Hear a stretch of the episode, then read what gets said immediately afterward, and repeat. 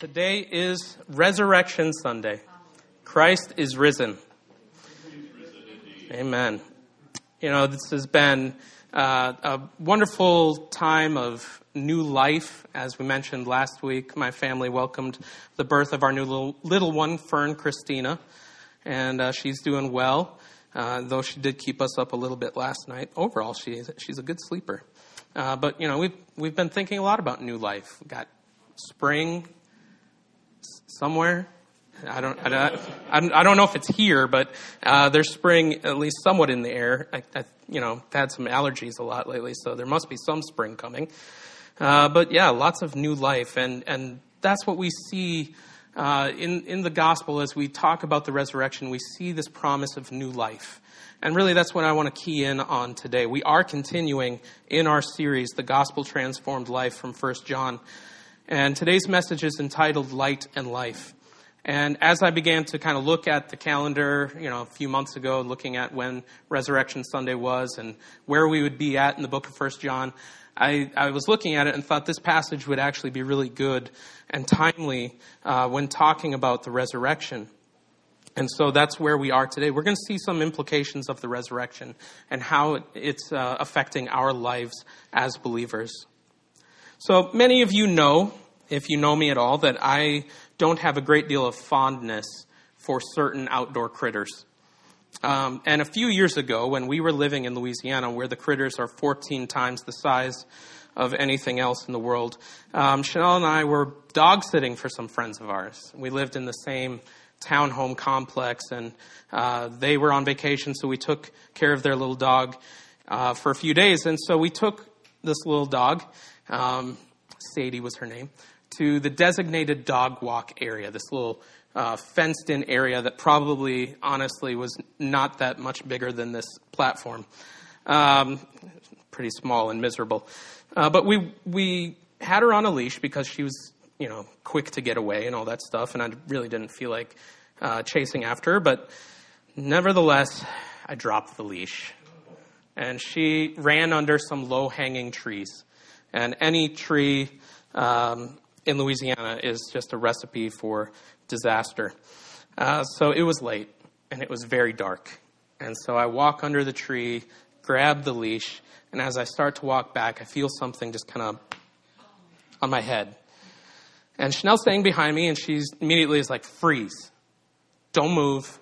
I'll tell you what it is later. and so I'm standing there, right? I'm just Get it off, get it off, get it off. And she swipes at it and it falls onto my back. So then, you know, eventually she gets it off my back and we bolt out of there. I mean, as fast as can be. And, you know, I, I knew what it was. Deep down inside, I knew what it was, but she told me that it was a massive spider. And, you know, for anything to have like a solid thump when it hits your head, it's got to be pretty big. You know, still gives me the creeps when I think about it. But that's, that's the problem with darkness, right? You can't see what's in front of you. You can't see what you might stumble over, what you might run into, what you might trip over, what, what might land on your head. Darkness brings about fear, it brings about misery, and even death. Light is needed for life. Today, as we look at this passage, 1 John 5 through 1, 5 through 10, we're going to look at two themes here the resurrection light and the resurrection life. So let's read our passage this morning. Starting in verse 5. This is the message we have heard from him and proclaimed to you that God is light, and in him is no darkness at all. If we say we have fellowship with him while we walk in darkness, we lie and do not practice the truth. But if we walk in the light as he is in the light, we have fellowship with one another, and the blood of Jesus, his son, cleanses us from all sin. If we say we have no sin, we deceive ourselves, and the truth is not in us. If we confess our sins, he is faithful and just to forgive us our sins and to cleanse us from all unrighteousness. If we say we have not sinned, we make him a liar, and his word is not in us. Let's pray. Father, we thank you this morning for the resurrection of our Savior, Jesus Christ. Lord, as Nate said already, every time we gather, it's a celebration of Jesus and his death, burial, and resurrection. And so this morning, uh, we just want to remember that again. We want to call it to our minds again. The hope that we have in Christ, who bore our sins, who died, was buried, and raised again in three days. As Randy said, we now have hope. Lord, I just thank you for that hope that we have, the hope of life to come. Lord, as we study your word, I ask that you would just make it clear to us uh, what you have to say to us this morning. Open our eyes to see. In Jesus' name, amen. So, the resurrection light. Now, right off the bat in verse 5, John connects the message of Christ with the previous passage. Mike spoke last week about Jesus being the eternal life. John proclaimed that. In the rest of his letter here, John is going to elaborate on what this message is that he is proclaiming. So he says here that the, this message is that God is light and in him is no darkness at all. So, in a moment, we're going to unpack what the light is and what all that means. But before that, let's look at the significance of darkness. Kind of a backwards approach to it. Darkness is defined as the total or near total absence of light. Darkness has many uses in the scriptures. It can refer to physical darkness. In the creation account, God created the heavens and the earth. And Genesis 1 says that darkness covered the face of the deep. This was not evil, it was the world before the light had been created. God's Spirit hovered over the waters in the midst of this physical darkness. It was the absence of light. Darkness can refer to the forces of evil. Ephesians 6 speaks of spiritual warfare against the rulers of the darkness of this world. And darkness can refer to the state of humanity. And really, that's what we're going to focus on here uh, for a moment. The Bible speaks of darkness as a state of existence for humanity, or a covering of humanity. And it speaks of it a good bit. In Ephesians 4 18 through 19, Paul writes, They are darkened in their understanding, alienated from the life of God because of the ignorance that is in them. Due to their hardness of heart, they have become callous and have given themselves up to sensuality, greedy to practice every kind of impurity. So, Paul here describes those in their sin as being darkened in their understanding. The lost are ignorant of God, their minds are dark. In the first chapter of Romans, Paul describes all of humanity as being lost. He describes the wrath of God falling upon those who suppress the truth. He describes the lost as ignorant of God, having their minds darkened. And so as we as we look at this, we see that they are choosing that lost people are choosing to sit in darkness. I want to focus here on Romans 1, 28 through 32. And since they did not see fit to acknowledge God, God gave them up to a debased mind, to do what ought not to be done. They were filled with all manner of unrighteousness, evil, covetousness, malice. They are full of envy, murder, strife, deceit, maliciousness. They are gossips, slanderers, haters of God, insolent, haughty, boastful, inventors of evil, disobedient to parents, foolish, faithless, heartless, ruthless. Though they know God's righteous decree that those who practice such things deserve to die, they not only do them, but give approval to those who practice them. And that just sounds like today. It sounds like humanity. Jesus speaks of this as well in John 3 19. And this is the judgment. The light has come into the world, and people loved the darkness rather than the light because their works were evil. So God gives people over to their darkness. We've said it before that this is the worst form of judgment uh, that God can dish out to someone in this lifetime to be left in a state of darkness, ignorant of the truth, blind to the light. We see that without a Savior, left to our own devices, we actually want the darkness and reject God. So God, in His wrath, gives people over to it. In this darkness, humanity stumbles around, not even knowing that they're blind.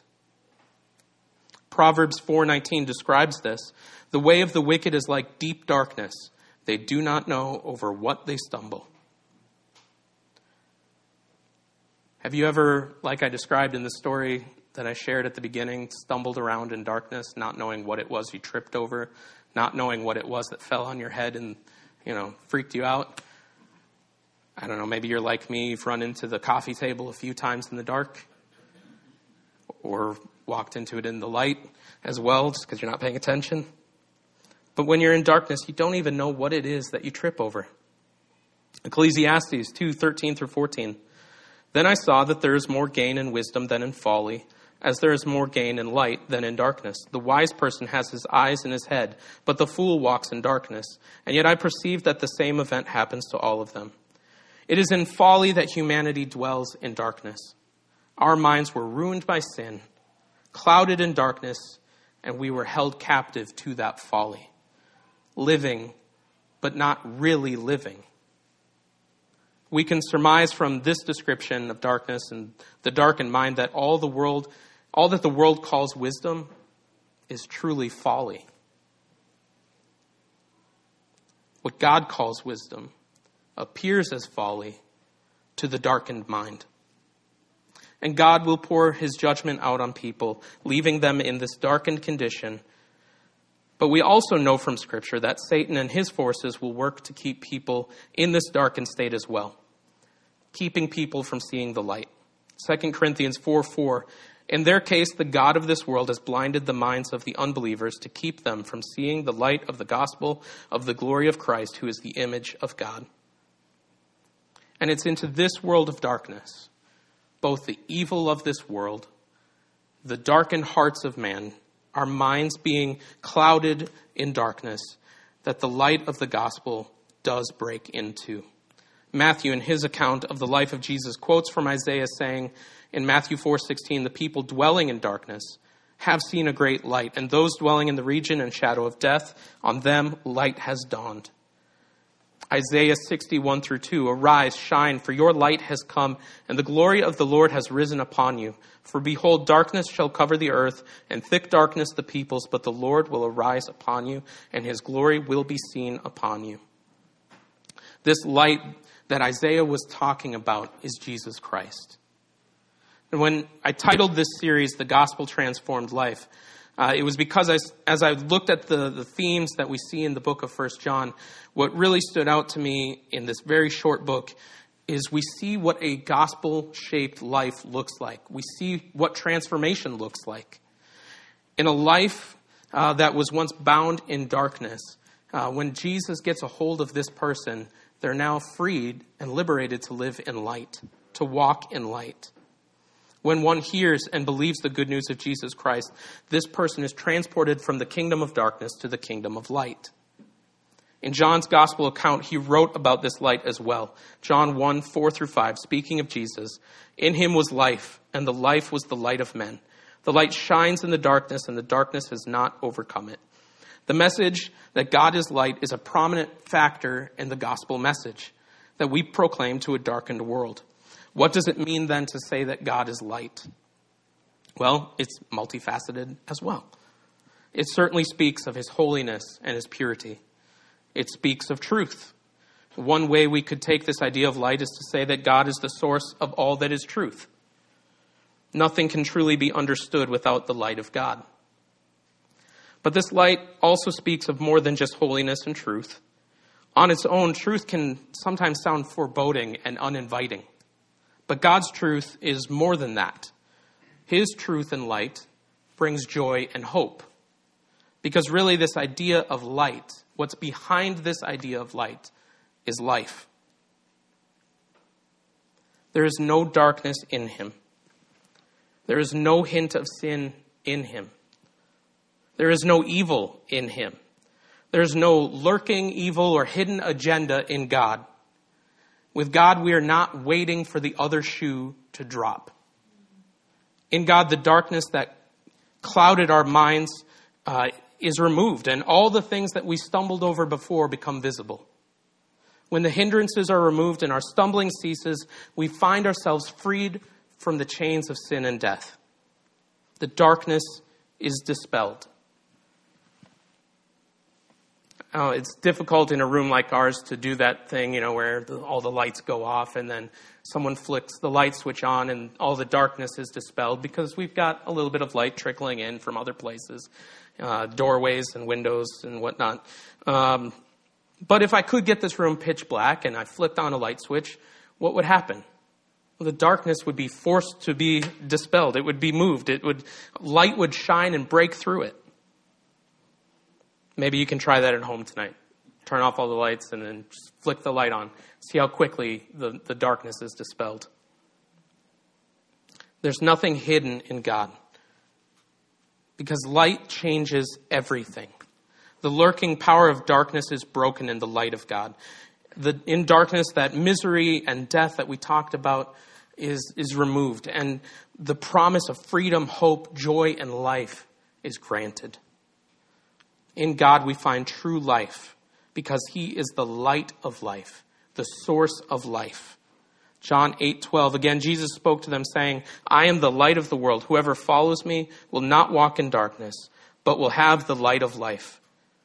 A commentator, Daniel Akin writes, "God has as his very nature and being the source of life. In our God there is light that leads to life. There is not the slightest hint of darkness and death." He continues, "This light leading to life is found in the gospel message about Jesus and proclaimed by those who have met him in conversion, which is the new birth. In the light of God is the fullness of life, and there is no lack of life in him at all. Every year we celebrate Easter. We celebrate Good Friday. We celebrate Resurrection Sunday. Excuse me. And this is to mark the death, burial, and resurrection of our Savior, Jesus Christ. In dying and rising again, he conquered death and darkness and purchased the redemption of those who would believe in this amazing good news. And every single week, that's what we celebrate. That's what we gather to talk about. That's what we gather to, to sing about and remind each other about trusting in Christ, the light of life, the very source of life, we are taken out of death and into life. Colossians 1:13 He has delivered us from the domain of darkness and transferred us to the kingdom of his beloved son. John 5:24 Truly truly I say to you whoever hears my word and believes him who has sent me has eternal life. He does not come into judgment but is passed from death to life. But again, it's not just once a year that we remember the gospel. Every Lord's Day is a day to remember the death, burial, and resurrection of Jesus. Every time we gather, we should be reminding one another of the gospel. Throughout our week, we should be reminding one another, calling each other up, text messaging, emailing, gathering together, whatever it is, and reminding each other.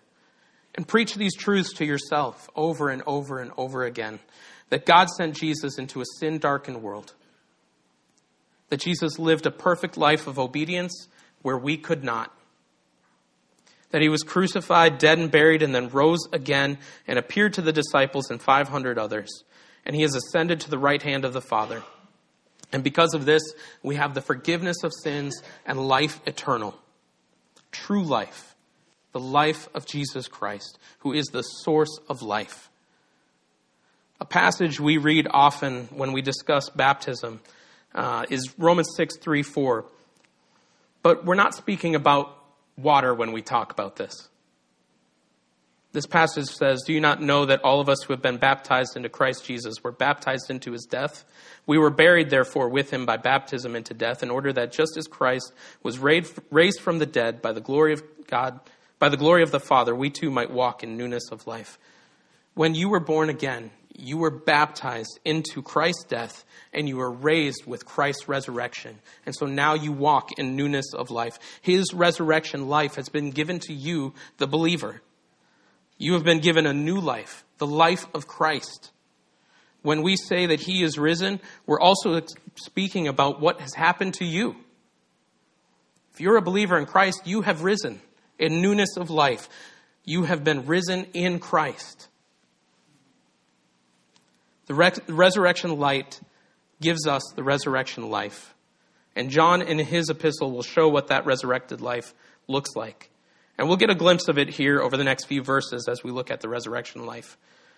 As I was uh, prepping this sermon, I recalled that Derek preached a sermon from Ephesians 5 1 through 14 last year in March. And he spoke about walking in love and walking in light. He said in that message that to walk in love is to walk in light. I would like to say it this way for our passage this morning. To walk in the light is to walk in love and to walk in life. In verses 6 through 10, we see three concerns in an if then pattern. In verses 6 and 7, it says, If we say we have fellowship with him while we walk in darkness, we lie and do not practice the truth. But if we walk in the light, as he is in the light, we have fellowship with one another, and the blood of Jesus, his son, cleanses us from all sin. This verb walk is in the present tense, and it speaks of a continuous and consistent pattern of life. To walk in darkness is to pursue, pursue a pattern of life apart from God. You might say that it's to pursue death over life. Walking in the light is to live in the resurrection life. It's to be a believer, living and resting in the source of life, Jesus Christ. As Mike shared last week, this epistle is written to combat certain false teachings in the church. The early uh, stages of a doctrine or a group that became known as the Gnostics um, and other teachings of that day led to a denial of sin. These groups denied that sin was real. And if there was no sin, then there would be no need of a Savior. No sin, no Savior. And much of these teachings, if you look at what Gnosticism was, they kind of mirror what we see in humanism today and in postmodern thought. Today we see people uh, who are convinced that because of man's just inherent goodness, we don't need a Savior. There's no need of salvation. Knowledge, tolerance, and acceptance is the ultimate gauge of morality. And even that, it's completely subjective. What, what is moral? Man is not sinful, man is good, and through education, one can become better, more kind, and more accepting of all things. Now, the ancient Gnostics taught that light is knowledge and claimed fellowship with God based upon knowledge only. They had been elevated to a, a, way of thinking and knowing things that was above all others. But even that doesn't sound all that much different than the oracles of today. John is showing that to deny sin and the need for a Savior is not to live in light or higher uh, knowledge of something, but it's actually to walk, to continually live in darkness. The one who says, I know God, but walks in darkness is a liar. And this person is lying to others about who they are. He then contrasts that negative with the positive. That for the one who has trusted in Christ, who has been born again into this light, this life of light, this person is, has both true fellowship with God and with fellow believers and the cleansing of all sin. All sin. I think it's important that we recognize the word all there. All sin by the blood of Jesus is granted to that person. This, this person is then freed or liberated to walk in love and light with God and with others. This light of life and the cleansing of sin is made available only by the blood of Jesus. It was a costly gift, but it's one that he offers freely to those who are trapped in darkness. The next concern is in verses 8 and 9. If we say we have no sin, we deceive ourselves, and the truth is not in us. If we confess our sins, he is faithful and just to forgive us our sins and to cleanse us from all unrighteousness. If we say we have no sin, we lie to ourselves. There's a progression in this. This person first lies to others about themselves, but also gets to the point where they lie even to themselves. They believe their own lies. They've become self deceived. This self deception that John is speaking of is a denial of reality.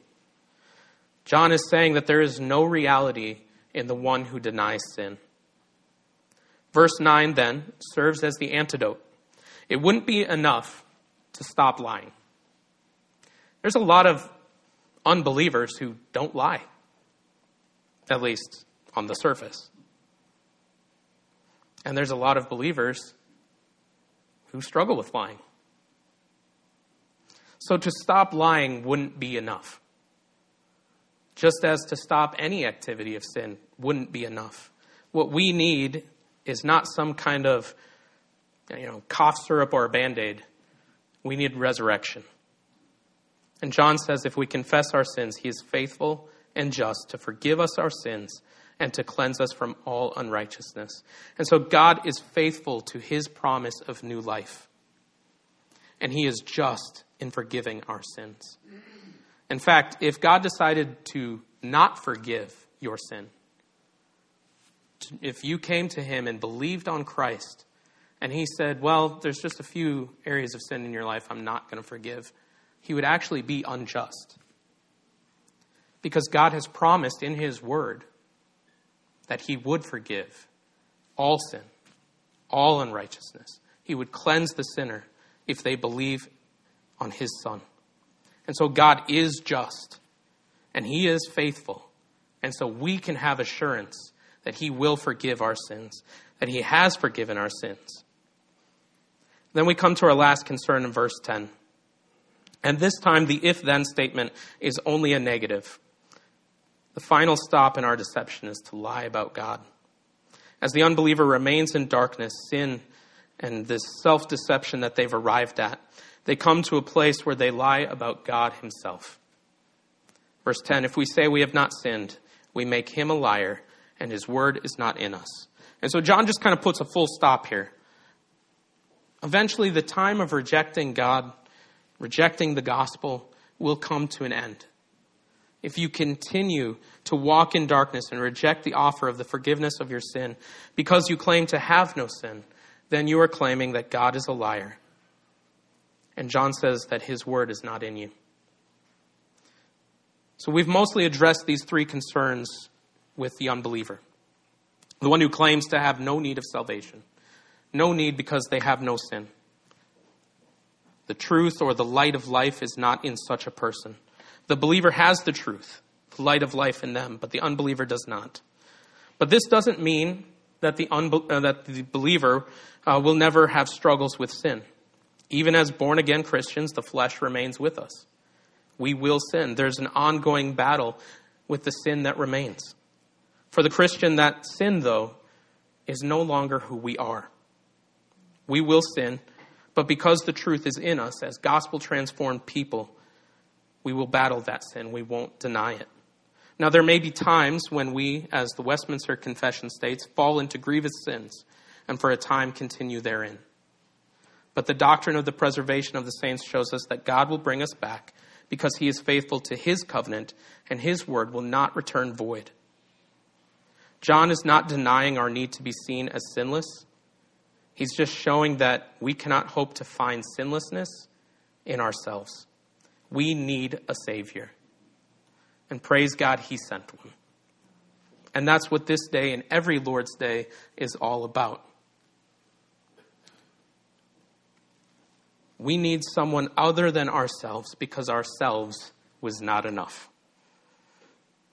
We need another person's sinless record. And He's given us Christ, whose record is perfect. For both the sinner and the saint, the answer to sin is the same it's Jesus who is alive. And his sinless record is available to you today. This morning, as we celebrate the Lord's resurrection, we'll partake in the Lord's table. And in doing this, we celebrate the death and resurrection of our Lord. We read this passage often, and I want to read it again 1 Corinthians 11, 23 through 26. For I received from the Lord what I also delivered to you that the Lord Jesus, on the night when he was betrayed, took bread. And when he had given thanks, he broke it and said, This is my body, which is for you. Do this in remembrance of me. In the same way, also he took the cup. After supper, saying, This cup is the new covenant in my blood. Do this as often as you drink it in remembrance of me. For as often as you eat this bread and drink the cup, you proclaim the Lord's death until he comes. So, this is a holy moment, but it's also a celebration. We are remembering his death, the shedding of blood to redeem fallen sinners, but we are also celebrating the resurrection. We have been given new life. And so I want to encourage you this morning as we participate in the Lord's table to receive it joyfully, to receive it with a glad heart because this isn't just a moment uh, where we look at the death and burial and resurrection of Jesus with just a somber heart. It is, it is serious in nature for sure, certainly. But it is something to be celebrated. It is something to take joy in because we've been given new life. We've been given resurrection life. And so this morning, as we partake, I just want us to uh, turn our attention to that, to, to lift our eyes um, to the risen Savior and celebrate it in joy.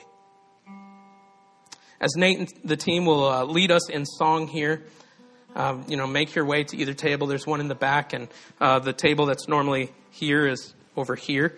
Um, but whichever one is closest to you, um, feel free to grab that. The wafer and cup are together still. We're still using those for the time being, but um, just peel the first layer back for the wafer, and the second layer is the juice. There are also gluten free wafers if that serves you. Let's pray. Father, we thank you that your resurrection light has given us resurrection life this morning.